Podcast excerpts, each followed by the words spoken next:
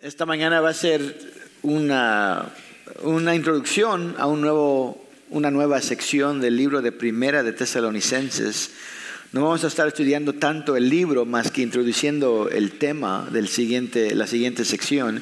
Quiero que vayan conmigo a Primera de Tesalonicenses capítulo 4. Voy a empezar leyendo el, el, párrafo, esta, esta sección que vamos a estar estudiando por, por un quizá tres, cuatro semanas.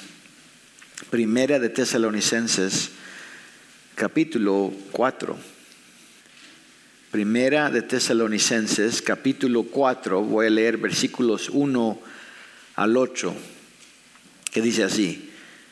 Por lo demás, hermanos, les rogamos y les exhortamos en el Señor Jesús, que tal como han recibido de nosotros instrucciones acerca de la manera en que deben andar y agradar a Dios, como de hecho ya andan, así abunden en ello más y más.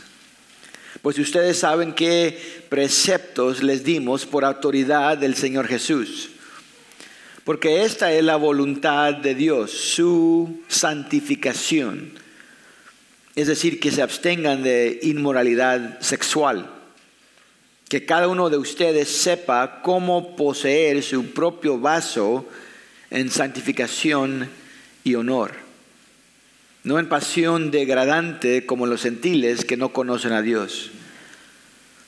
Que nadie peque ni defraude a su hermano en este asunto, porque el Señor es el vengador en todas estas cosas como también antes les dijimos y advertimos solemnemente. Porque Dios no nos ha llamado a impureza, sino a santificación. Por tanto, el que rechaza esto no rechaza a un hombre, sino al Dios que les da a ustedes su Espíritu Santo. Como ya dije, este capítulo en la carta de Pablo a los tesalonicenses es una transición importante. En los primeros tres versículos pudimos ver el, corazón de Pablo, vimos su afecto para esta iglesia, vimos ah, el motivo de su ministerio hacia ellos. Espero que se recuerdan que él estaba apartado de ellos, envió a Timoteo y luego Timoteo regresó con un reporte, con una actualización de la iglesia y ese reporte nos, nos imaginamos incluiría áreas en las cuales los tesalonicenses estaban haciendo el bien, incluiría unos asuntos que para ellos sería un reto y tal vez también incluiría unas preguntas que la iglesia tendría para Pablo y esos serían los tipos de temas que Pablo ah, abordara en su carta. Llegando ahora a capítulo 4, miramos, vamos a seguir viendo el corazón de Pablo en cómo lo dice, pero también vamos a ver unas instrucciones más específicas, van a ser cosas importantes, el resto especialmente de esta carta, y también temas muy aplicables para nuestra vida cristiana. Y el primer tema que él habla, el primer tema, el primer tema específico que él habla es de la pureza sexual. La pureza sexual es un área crítica para nuestra iglesia. Y lo digo porque ha sido un área, un tema crítico, crítico para cada iglesia y para cada generación.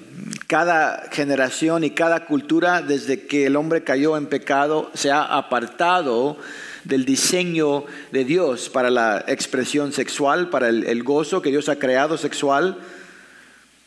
Y nuestra cultura aún sigue en eso miramos todo lo que está promoviendo en la cultura, aún en la educación pública, en la tele, en todas las redes sociales.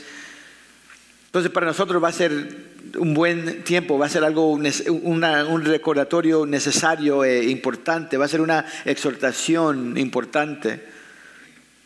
La pureza sexual no es un tema um, obscure, no lo sé en español oscuro, obscuro, que no se menciona mucho, que ah, pues Dios no dice mucho de eso. Hay gente que dice eso. Dios a veces habla de cosas sexuales, pero la mayormente hay cosas más importantes. Y hay, es, hay cosas importantes también, pero Dios es absolutamente claro acerca de su diseño para el romance, para el sexo, para el gozo que ha creado, no es algo que Él ha ocultado. Lo podemos ver en todas partes de la Biblia, es algo que le importa a Dios y nos debe importar también. Entonces, sabiendo qué tan importante es este asunto para Dios y qué tantos ataques experimentamos en este mundo con los mensajes falsos acerca del el sexo, vamos a tomar un poco de tiempo estudiando este pasaje y también otros pasajes que hablan de lo mismo. Vamos a seguir regresando siempre a Primera de Tesalonicenses, pero en las semanas venideras quiero equiparnos individualmente, pero también como iglesia a seguir el diseño de Dios para la expresión sexual. Y, en y, preparándonos para ese estudio, hoy va a ser no tanto una lección de la expresión sexual, más que poniendo un fundamento para eso, un cimiento para eso. Hoy no va a ser como un sermón formal, va, a ser, o va a oír, se va a sentir un poco más como un estudio bíblico. Vamos a ir a varios pasajes. No tiene que ir ahí si, si no quiera, pero quizás lo puede poner en sus notas porque vamos a ir por muchos versículos. No voy a tener bosquejo formal, pero lo que les sirva, lo que se oiga importante, ustedes pueden tomar sus notas si quisieran o compartirlo. Pero empezando a hablar y abordar este tema de la pureza sexual, debemos reconocer que esa pureza es um, un elemento de una categoría más grande y esa categoría es la santidad. Dios nos ha llamado a ser, a vivir una manera santa o justa y una expresión de esa santidad, una expresión de una vida justa es la pureza sexual. Quiero que regresen conmigo al último versículo de capítulo 3 de Primera Tesalonicenses. Recuérdense, esta es la oración de Pablo para la iglesia y también nos sirve como un recordatorio de la meta del ministerio de Pablo. Primera de Tesalonicenses, capítulo 3, versículo 12. Eh, versículo, perdón, oh, Regresemos un poco, versículo 12. Él pide ahí que el Señor los haga crecer y abundar en amor unos para con otros y para con todos, como también nosotros lo hacemos para con ustedes. Y luego versículo 13, esta es la vista panorámica o la meta, el objetivo de Pablo, a fin de que Él afirme sus corazones irreprensibles en santidad delante de nuestro Dios y Padre en la venida de nuestro Señor Jesús con todos sus santos. Pablo ministraba con ese fin en la mente. Él sabía que al final todos aquellos quienes pertenecen a Cristo estarían irreprensibles delante de Dios. Entendiendo ese fin de esta vida, es importante también acordarnos del principio. Esto nos va a dar una vista más panorámica de la santidad. Podemos ver tanta perversión, tanto pecado en este mundo, lo sentimos en nuestro corazón, pero nos debemos acordar que tal como la santidad y el pecado no estará al final, así también Dios lo creó. Dios creó un mundo sin pecado. Después de seis días, de, los seis días de la creación, Génesis 1 nos dice, Dios vio todo lo que había hecho y era bueno en gran manera. Dios hizo, Génesis 1 nos dice, el hombre y la mujer, hizo dos sexos distintos y los hizo a su imagen. Eso no solo significa que hay una conexión, hay cosas que se parecen como Dios en el ser humano, también significa que el hombre tiene una responsabilidad de representar a Dios. Dios le dio a Adán y Eva un dominio sobre la tierra. Dios le dio un mandato de llenar el mundo, porque servirían ellos como representantes de Dios. El hombre fue creado como una expresión terrenal del corazón o de la identidad de Dios. Tal como Dios gobierna todo el universo, el hombre tendrá dominio en la tierra y debe ah, demostrar o ejercitar ese dominio representando siempre el corazón de Dios. Pero también entendemos que así no se quedaron las cosas. El pecado entró por Satanás, tentó a, la mujer, engañó El pecado entró por el hombre, el pecado entró al mundo y vino sobre todo ser humano ahora un espíritu de rebeldía. Vino una impiedad que estaba contra el diseño de Dios y el corazón de Dios. El hombre y la mujer decidieron, no, vamos a seguir las cosas a nuestra propia manera, vamos a vivir por nuestra propia gloria, nuestro propio placer, en lugar de seguir los mandatos de Dios. Y esa maldad continuaba. Y Dios, viendo tanta maldad en el mundo, mandó un diluvio. Destruyó todo el mundo, solo salvando un hombre y su familia.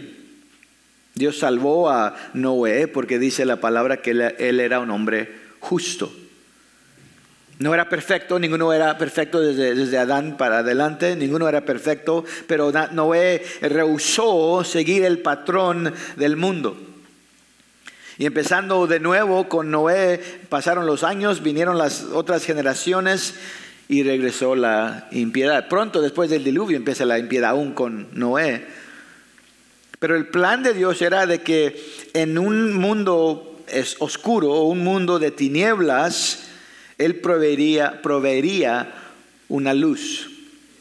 Y esa luz iba a ser una nación, la nación de Israel, quienes eran los descendientes de Abraham. Es la promesa de Dios en, Génesis capítulo 12, capítulo 15, capítulo 17. Dios iba a crear una nación especial que iba a servir para el mundo como bendición. Y después de Génesis tenemos el libro de Éxodo. Dios rescata a esa nación de los israelitas de su esclavitud en Egipto y luego los da su ley. Ellos habían visto todo el paganismo, toda la inmoralidad de Egipto iban a salir de allí y llegar a, Canaán. Y luego iban a ver de nuevo el paganismo y la inmoralidad de los cananitas. Entonces lo que necesitaban era la ley de Dios para que pudieran seguir andando en la verdad. Y quiero que vayan conmigo a este libro de Levítico. Casi al principio de la Biblia, Levítico es el tercer libro de la Biblia. Quiero que vayan a Levítico capítulo 11 no es un libro común que muchos lo leen, pero es un libro importante y creo que en esta serie de la, pureza sexual o la inmoralidad sexual vamos a regresar a Levítico varias veces. En el libro de Éxodo Dios empieza a darle a Israel su ley, pero es el libro de Levítico donde tenemos lo más específico. Muchos por el nombre Levítico dice solo para los sacerdotes, los leví, pero no es así. Es el libro para toda la nación. Habla de los sacerdotes, pero es para toda la nación. Después de un año de salir de Egipto, Dios pasó un mes dando su ley a Moisés.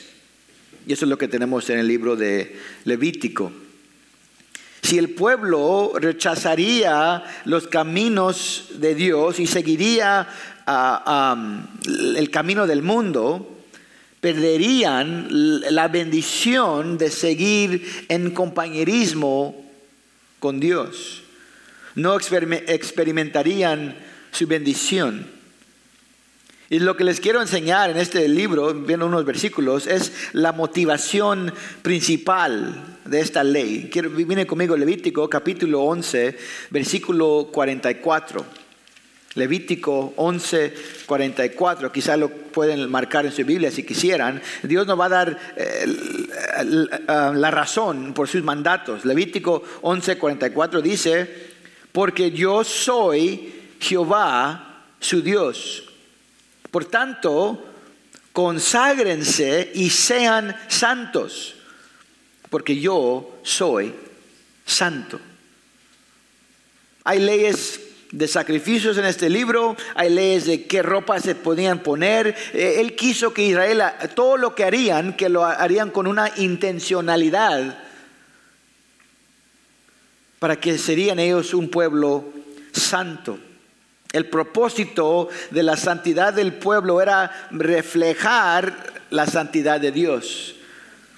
Y Dios repite esa idea en el siguiente versículo, versículo 45, porque yo soy Jehová, que los he hecho subir de la tierra de Egipto para ser su Dios. serán pues santos, porque yo soy santo. La idea básica de ser santo es ser apartado, diferente. Estos son versículos claves en el libro de Levítico. La santidad es el tema principal del libro. Dios, siendo perfectamente santo, quiere que su pueblo sea santo también, que exprese su corazón. Dios quiere que su pueblo sea apartado del mundo. No, no, no lo va a sacar todavía del mundo, pero que se mire una diferencia. Brinquen conmigo a Levítico capítulo 19. Levítico 19, vamos a ver otra vez qué tan importante es esto para Dios y también para su pueblo. Levítico capítulo 19, versículo 1. Dice ahí entonces, Jehová le dijo a Moisés, habla a toda la congregación de los israelitas y, diles, santos serán, porque yo Jehová su Dios, soy santo. La misma idea. Ahora mire capítulo 20. Levítico capítulo 20, versículo 7. Escuchen lo que Dios le dice otra vez a su pueblo. Levítico 20, versículo 7. Santifíquense pues y sean santos, porque yo soy Jehová su Dios. Dios quiere un pueblo santo y también lo metemos en versículo 26, capítulo 20, versículo 26. Dice ahí, sean ustedes santos, porque yo, Jehová, soy santo. Y los he apartado de los pueblos para que sean míos ya los ha salvados, pero siendo salvos, siendo redimidos, Dios tiene un propósito y ese propósito incluye que ellos demuestren la santidad de Dios. Llegando al capítulo 1, a capítulo 21, tenemos instrucciones para los sacerdotes, leyes para el sacerdocio y vamos a ver el mismo principio. Dios es santo, entonces su pueblo debe ser santo. Mire capítulo 21, versículo 8. Levítico 21, versículo 8, hablando de cómo instituir los nuevos sacerdotes. Está empezando el sacerdocio. Dice ahí, lo consagrarás pues, porque Él ofrece el alimento de tu Dios. Será santo para ti, porque yo, Jehová, que lo santifico, soy santo. Entonces el mismo principio Dios tiene para sus sacerdotes y para todo su pueblo. Sean santos porque Dios es santo.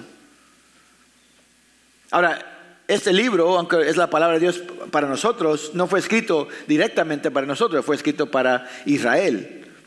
Y entendemos que nosotros no somos israelitas, no somos judíos, nosotros ahora somos parte de la iglesia, que es del Nuevo Testamento. Y entendemos, si usted estudia Levítico, va a haber varias leyes que nosotros ya no seguimos. Por ejemplo, las leyes que hablan de qué, es inmundo de comer o no comer. Pero el principio general no se ha quitado y hay unos principios específicos que todavía se, se aplican. Pero el principio general es que Dios quiere que su pueblo sea santo. Quiero que brinquen casi al final de su Biblia. Vayan conmigo a Primera de Pedro. Primera de Pedro, casi el final de la Biblia, tenemos primera, segunda de, segunda de Pedro, después de, Hebreos y Santiago. Primera de Pedro, capítulo 1. Y, yo sé que me estoy extendiendo sobre este, este tema, pero es un punto que nosotros todos debemos, y yo también necesito regresar en mi mente a este punto. Dios es santo y Él quiere un pueblo santo. Mire conmigo, primera de Pedro, capítulo 1 versículo 14. Primera de Pedro 1, 14. Si usted estuvo con nosotros en 2020, quizá se va a oír un poco conocido. Eso fue no, tan, no, no mucho tiempo después de que cerramos la iglesia, entonces si no se acuerda, está bien. Pero Primera de Pedro, capítulo 1, versículo 14, dice ahí, Pedro a los, a los cristianos esparcidos en el imperio romano, dice ahí, como hijos obedientes, No se conformen a los deseos que antes tenían en su ignorancia, sino que así como aquel que los llamó es santo, así también sean ustedes santos en toda su manera de vivir.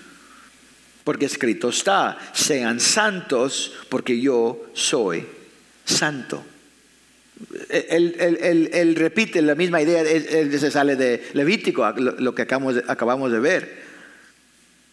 Continúa, versículo 17, dice ahí, y si invocan como Padre a aquel que imparcialmente juzga según la obra de cada uno, si, si lo dicen Padre, conduzcanse con temor durante el tiempo de su peregrinación.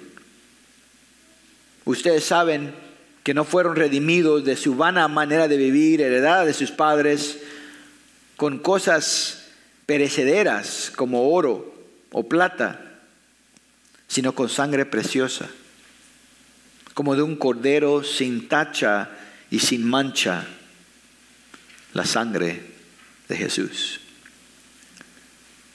Nosotros estamos al otro lado de la cruz. Los, los, israelitas del Antiguo Testamento esperaban un sacrificio perfecto, un sacrificio venidero. Pero ahora nosotros ya sabemos el sacrificio que Dios ha proveído en su Hijo para rescatarnos. Entonces, más nos queda una responsabilidad de demostrar la santidad de nuestro Padre Celestial. Puesto que Dios es santo, nosotros quienes confesamos a Cristo Jesús debemos ser santos. Y eso es algo crítico para nosotros entender, los quienes somos cristianos, porque por un lado necesitamos buena doctrina. Si no tenemos el mensaje correcto, si tenemos el evangelio equivocado, no somos salvos. Dijo, dijo el, apóstol, el apóstol Pablo, el quien predica otro evangelio sea anatema. Entonces necesitamos buena doctrina, pero también lo que necesitamos son buenas vidas. Necesitamos, por un lado, estudiar y aprender unas cosas intelectualmente, pero esas verdades deben formar en nosotros una vida santa. Se requiere una manera más técnica, se requiere ortodoxia, ¿sí dice?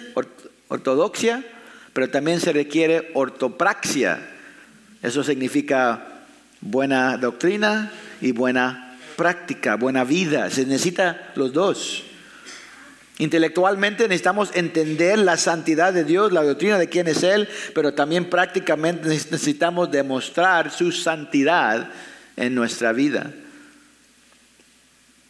Y hay gente quien prefiere solo uno, hay gente que se enfoca mucho en la doctrina, quizá usted eh, está más a ese lado. Hay gente a quien le gusta entender teología, le gusta hacer preguntas, estudiar la palabra, pero no se enfocan en cómo esa verdad debe cambiar o afectar su propia vida. Si no se enfoca tanto en doctrina y teología, pero ya no se enfoca en la santidad personal, eso muchos le llaman el libertinaje. Y Pablo habló de eso en Romanos 6. Hay gente que decía, no, pues yo ya estoy perdonado en Cristo, murió por mis pecados, todo lo que yo haga ya está perdonado, puedo seguir en mi propia vida y, la gracia abunda. Dice Pablo, ¿cómo podemos seguir en eso? No es entender lo que, lo que significa seguir a Jesús. Hay gente que se dicen cristianos y viven así. Pues no, yo, yo, yo le oré a Dios, ya soy salvo. No importa cómo vivo, yo, soy, yo sé que soy salvo. Asumen solo por entender unos hechos, unos puntos de doctrina, que todo está bien. Eso es un lugar peligroso. Porque si uno profiese fe en Dios, pero no hubo cambio al, al, nivel del corazón, eso no es el cristianismo real. Al otro lado del espectro hay aquellos quienes se enfocan tanto en la santidad, en la moralidad o en la ética cristiana, pero no les importa la teología. No les importa entender la conexión, por qué debemos vivir así. Solo les importa cómo hacer las cosas en la, la mejor manera. Y a veces se conecta con ritos religiosos aún, o con la vida cotidiana. Y quizá usted está más a ese lado. Pues no, ser cristiano es no ser esto, no ser esto. Y empezamos con la lista. Y a veces lo enseñamos a nuestros hijos, no hay que hacer esto y esto. Pues ¿por qué no, papi? Pues yo no sé, pero no hay que hacerlo. Eso no sirve tampoco. No hay una conexión entre la verdad de Dios y la santidad personal. Alguien que no tiene doctrina, que debe venir primero y solo tiene justicia, sería más como los, los fariseos. Un legalismo viene. Y peor que eso, vienen generaciones o nuestros hijos y realmente no entienden por qué no deben hacer algunas cosas. Y se apartan. Lo, peor quizás sería gente que son tan separadas de la palabra de Dios que empiezan a poner reglas que Dios nunca ha puesto, pero lo hacen por la tradición o por la moralidad externa. Debemos nosotros tener cuidado de eso. Nunca queremos seguir a la doctrina en una manera que nos aparta de una vida santa y nunca queremos seguir una vida santa sin entender la doctrina que termina en eso. Entonces, entendiendo eso, ¿cómo es que debemos vivir? ¿Cómo es que podemos eh, mejorar en demostrar la santidad de Dios en nuestra vida cotidiana? Pues con eso podemos ahora regresar a Primera de Tesalonicenses, capítulo 4. Vaya conmigo ahí, Primera de Tesalonicenses, capítulo 4. Antes de hablar del tema de la pureza sexual, aquí tenemos la introducción de Pablo. Primera de Tesalonicenses, capítulo 4, versículo 1. Dice así, por lo demás, hermanos, les rogamos y les exhortamos en el Señor Jesús que tal como han recibido de nosotros instrucciones acerca de la manera en que deben andar y agradar a Dios, como de hecho ya andan, así abunden en ello más y más. Por lo demás, estás hablando esa frase que es una palabra en el griego que está cambiando tema, pero también, eh, no tiene aquí en la traducción, también dice entonces, hay una conexión entre lo que él acaba de decir y lo que él va a decir. Pues se puede decir, además, entonces, y la conexión es la santidad que ya vimos en el versículo 13 de capítulo 3 en orar por y en pensar de la santidad de la iglesia, Pablo tiene unas instrucciones. Y otra vez podemos ver su corazón, porque él toma un tomo bien humilde con ellos. Dice, les rogamos, les exhortamos. También al final del versículo miramos que Él está alabándoles un poco. Ya saben, ya lo han oído, ya lo hacen. Pero los quiero animar que lo hagan más y más toma una posición bien humilde con ellos, pero no tan humilde que borra el, qué tan significante es el mensaje. Les está pidiendo, les está animando algo y les recuerda que lo hace en el Señor Jesús.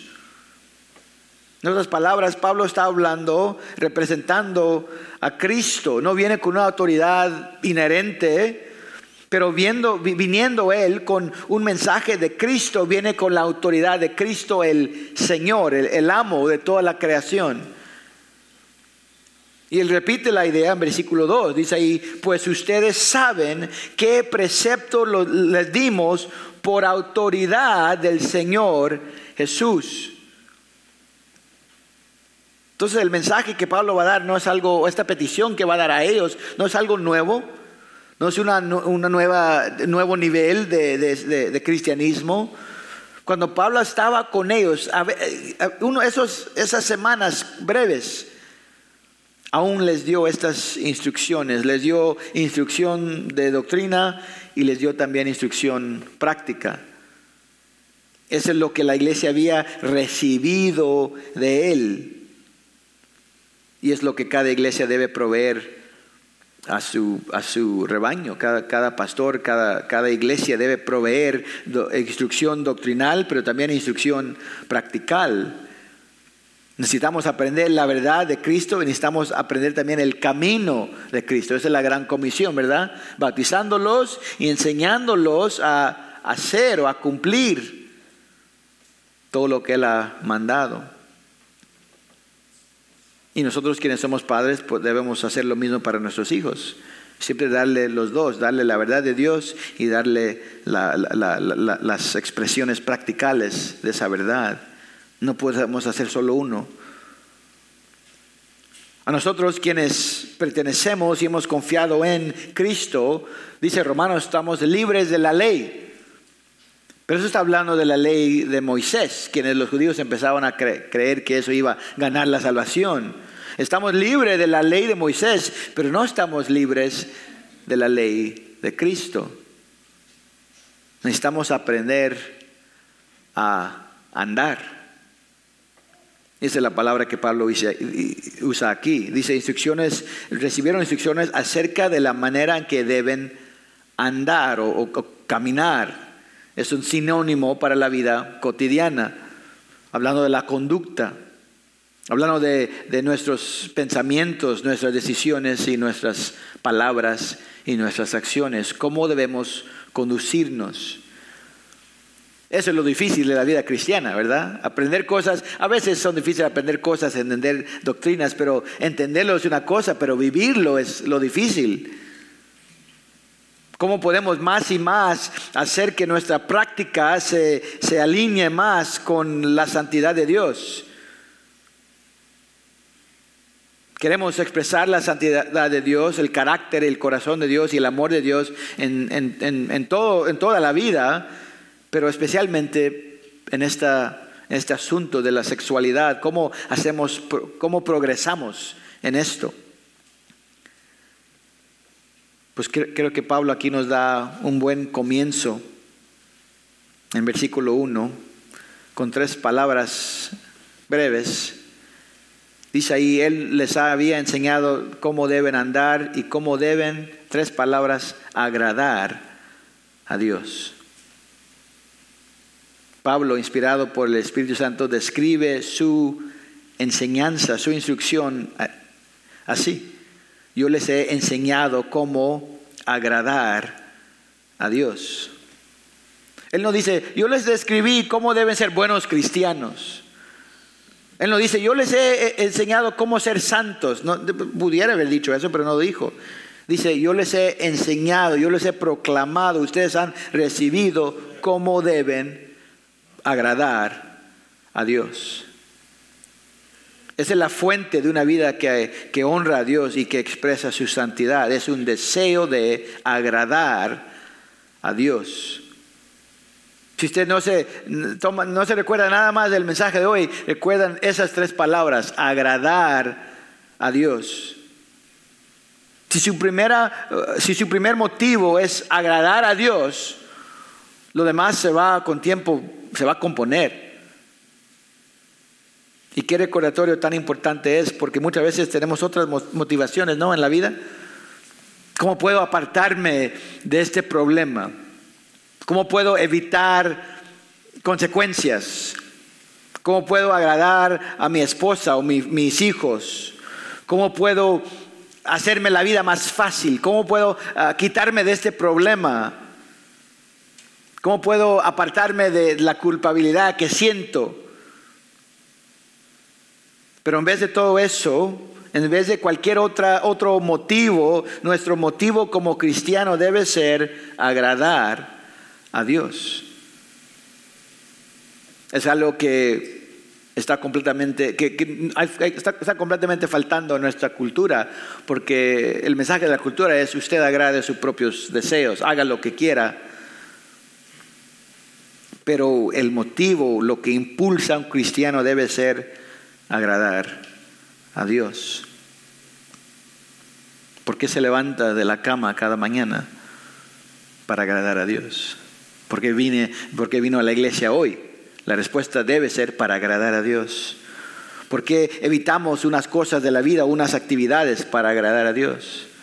¿Por qué amamos a alguien más? ¿Por qué le mostramos paciencia y bondad para agradar a Dios? Tenemos el Salmo 19 escrito por David Salmo 19 exalta la palabra de Dios, pero termina diciendo esto, y me imagino que muchos ya conocen. Dice David, sean gratas las palabras de mi boca y la meditación de mi corazón delante de ti, oh Jehová, roca mía y redentor mía. Es el último versículo de Salmo 19. Él, quiere, él, exalta la palabra de Dios, todo el poder, todo, todo, lo que la palabra de Dios es la suficiencia de la palabra, pero termina diciendo, yo quiero agradar a mi Dios. En Salmo 51, cuando David está confesando su pecado, está buscando el perdón, la misericordia, dice, tú no te deleitas en sacrificio. De lo contrario, yo, yo lo ofrecería. No te agrada el holocausto. Lo que David quería más en ese tiempo era agradar a Dios y eso es lo que nosotros deberíamos desear también. Ese es eh, el, el, punto de comienzo de una vida santidad, de una vida santa y una vida de pureza.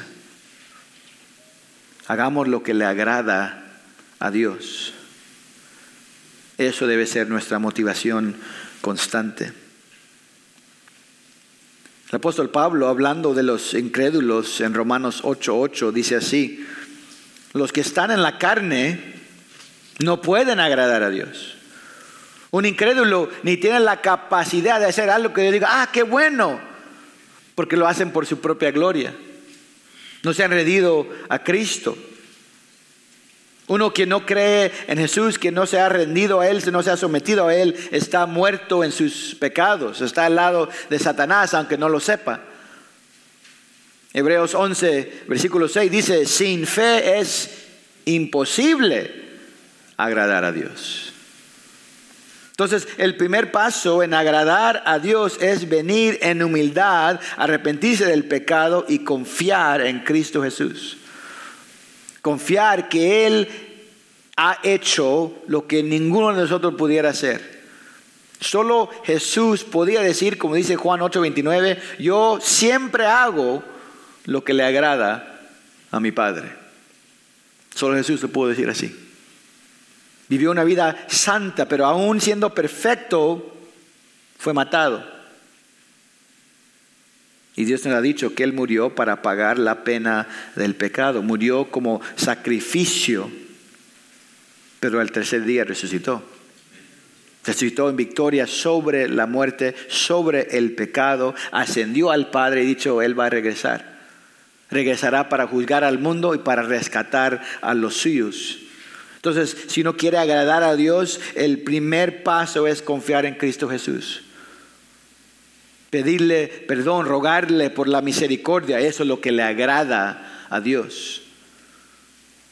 Y luego, cuando Dios salva a uno, le da su Espíritu Santo, empieza un cambio en el corazón y produce un deseo creciente de seguir agradeciendo a Dios. Por eso Pablo dice, segunda de Corintios 5, ambicionamos siempre, dice, sea en espíritu o en cuerpo, ambicionamos siempre agradar al Señor. En segunda de Timoteo 2.4, él compara la vida cristiana a la vida de un soldado, que quiere agradar al, a su, al quien lo manda, su commander, comandante, gracias. Eso es lo que queremos hacer, agradar al quien nos ha llamado y salvado. Efesios 5.10 dice, debemos examinar qué es lo que agrada al Señor. Y la oración de, los, de Pablo para los colosenses fue que ellos anden como es digno del Señor, haciendo en todo lo que le agrada. Yo sé que estoy tirando muchos versículos a ustedes, pero quiero que mire, este no es un concepto aislado en el Nuevo Testamento. Estamos aquí para agradar a Dios y esa es la fundación de una vida santa. Queremos hacer más y más progreso en nuestra vida, en nuestra santidad personal. Queremos ver más y más que se refleje a través de nuestra vida la santidad de Dios. Este es el comienzo.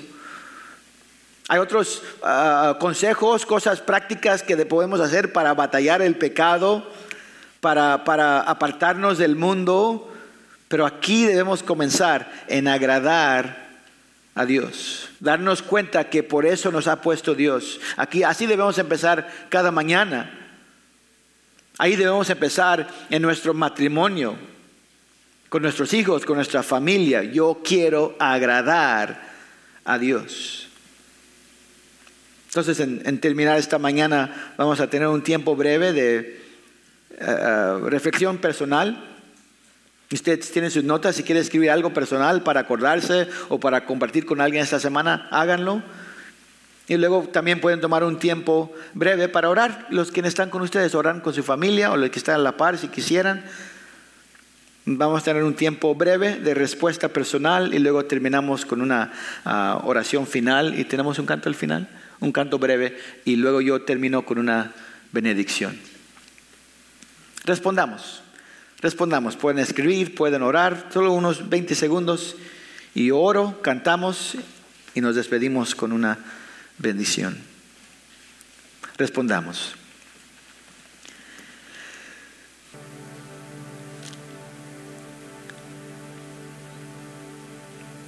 Padre, tú eres un Dios santo perfectamente puro. Y nos has llamado a ser santo, tal como tú eres. Y nosotros entendemos que cada día, continuadamente, faltamos esa santidad en nuestros pensamientos, con nuestras palabras, con nuestras acciones. Estamos en un mundo lleno de placeres falsos, tenemos un corazón aún con pecado que se desvía. Y perdónenos, Señor. Pero también denos, la confianza de saber que el único hombre perfecto y puro, el Hijo, tu Hijo, Señor, nuestro Señor Jesús, nos ha perdonado, nos ha rescatado del pecado y nos ha dado su espíritu para que en cada momento podamos hacer lo que te agrada. Prepárenos para esta serie venidera en este asunto tan importante, seamos ya ancianos o nuestros jóvenes, nuestros niños, prepárenos para enfrentar este tema tan importante en nuestra iglesia y con nuestra cultura de la pureza sexual. Ayúdenos a ser lo que tú nos has puesto aquí a hacer, hacer luz en un mundo oscuro. Y ayúdenos a demostrar el gozo de nuestro Señor Jesús, porque tenemos un placer más allá de cualquier placer temporal de este mundo. Pedimos que a través de nuestra pureza, nuestra santidad y de nuestro gozo, más y más vengan de oír y recibir el mensaje de Cristo Jesús. Todo te lo pedimos para la gloria de Jesús y porque así eso te agrada. Amén.